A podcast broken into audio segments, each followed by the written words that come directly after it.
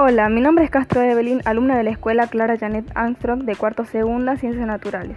Como ya saben por los episodios anteriores, estos podcasts se tratan de un proyecto integrado de las materias Ciudadanía y Desarrollo y de nuevas TICs.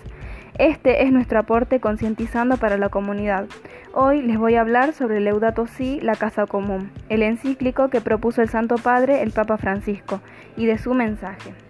El mensaje principal es concientizar sobre lo que está pasando a la casa común, el planeta. Esta casa clama por el daño que le provocamos a causa del uso irresponsable y del abuso de los bienes. Pensábamos que éramos propietarios, dueños de esta casa y la maltratábamos sin razonar que vivimos en ella.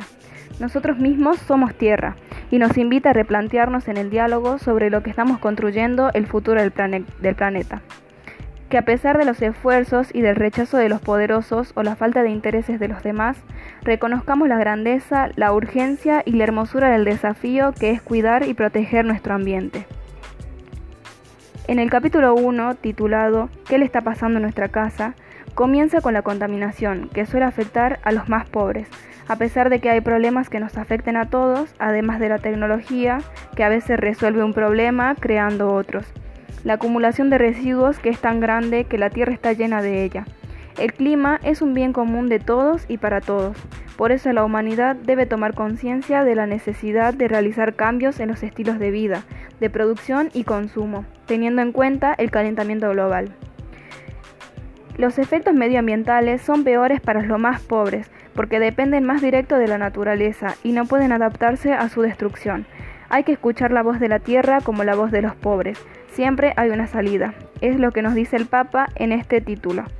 En el capítulo 2, titulado El Evangelio de la Creación, nos dice que ninguna creencia y sabiduría debe ser dejada de lado para construir una ecología que nos permita sanar lo que destruimos. Forma parte de la fe cristiana alabar a Dios y a, cuidar la naturaleza.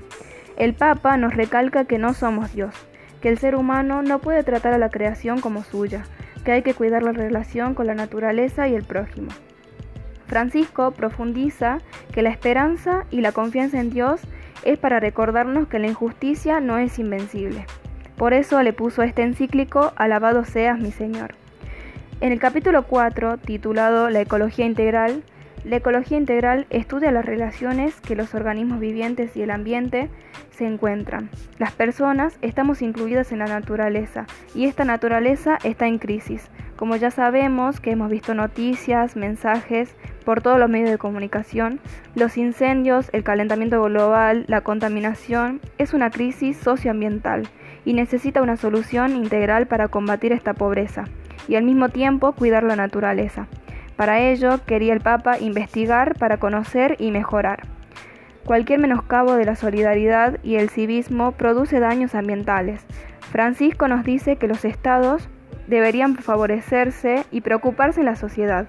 El capítulo 5, titulado Las líneas de orientación y acción, si queremos sentir al planeta como nuestra patria y a la humanidad como un pueblo, hay que hay que procurar las soluciones, que sean globales y no sobre intereses de un país. Requiere honestidad, valentía y responsabilidad sobre todos los ricos.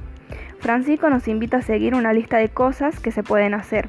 Ahorrar energía, economizar residuos y reciclar, proteger las especies, modificar nuestro consumo y diversificar la, la agricultura.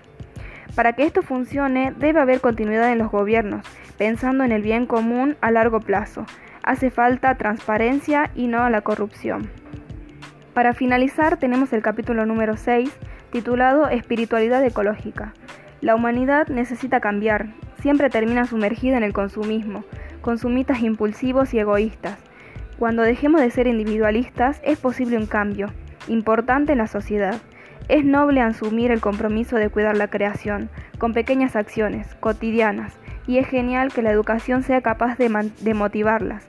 La familia también es importante. Para que el cambio por venir es necesario una, una comunidad que deje de picotear por todos lados, buscando lo que no tienen. Por eso tenemos a Dios como Padre común y somos hermanos. Está hecho en, simple, en simples acciones. Que nuestra lucha y nuestra preocupación por el planeta no nos quiten el gozo de la esperanza. Les agradezco mucho por este espacio y espero les haya gustado el tema y apoyemos este gran proyecto impulsado por la docente Karina Núñez y Elizabeth Azar, que nos brindan tantas posibilidades. Muchas gracias.